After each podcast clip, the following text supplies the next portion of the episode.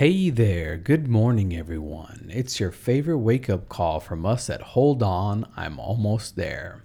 Let's start the week off right and listen to our very own Tom Mungia and the Motivational Monday message.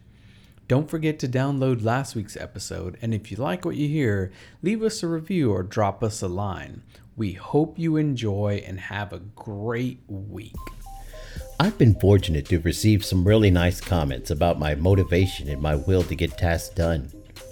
Whether it's waking up early or hitting the gym and just taking care of life's daily chores.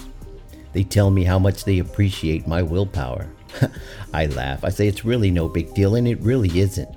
You see, I have a secret. I know something they don't. I've seen the greatest display of willpower I could ever hope to witness, and I can never do anything to compare to it. Today is Monday, March 1st. Today, my family celebrates what would be my father's 70th birthday.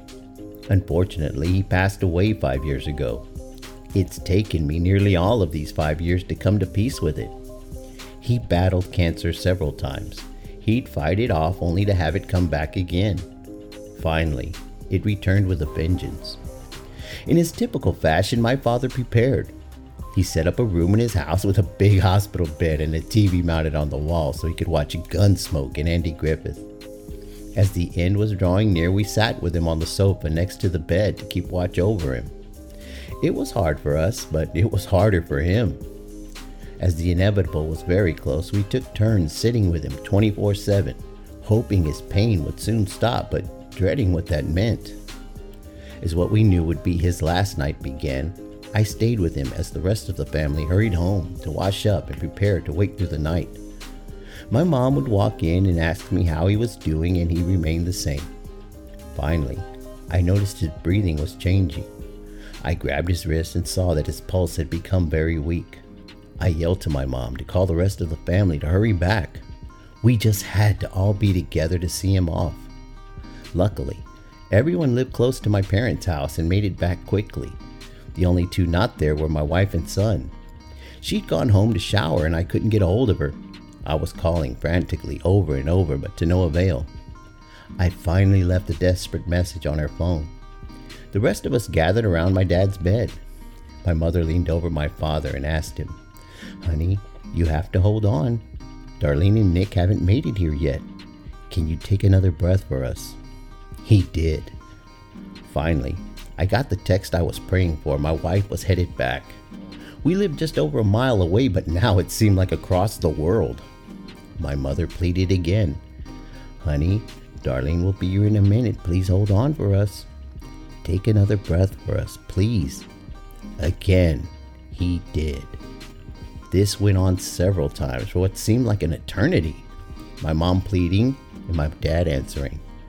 Finally, my wife and son arrived and rushed into the room. We all held hands and gathered around the bed. My mom spoke to him one last time, again. We're all here, honey. You can go now. Go. Go and get some rest. With one last big breath, my father went to rest. Until his last breath, that man did whatever his family needed of him. And on this night, his last night, he did it again. It was amazing. To this day, I stand in awe of what I witnessed. It was a demonstration of willpower I could never even imagine. And it was done for me, for the family, for us. But I tell you this, it's not a story of sadness or loss. It's a story of joy, of victory, and love. I no longer well up with tears as I think about it, and instead a smile spreads across my face and my heart beams with pride. That was a man.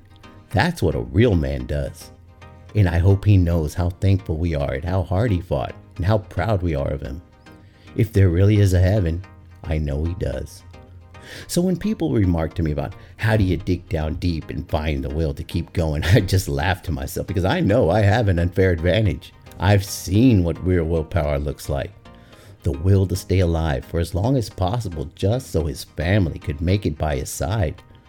Just because that's what they needed. Even if it meant fighting off death itself.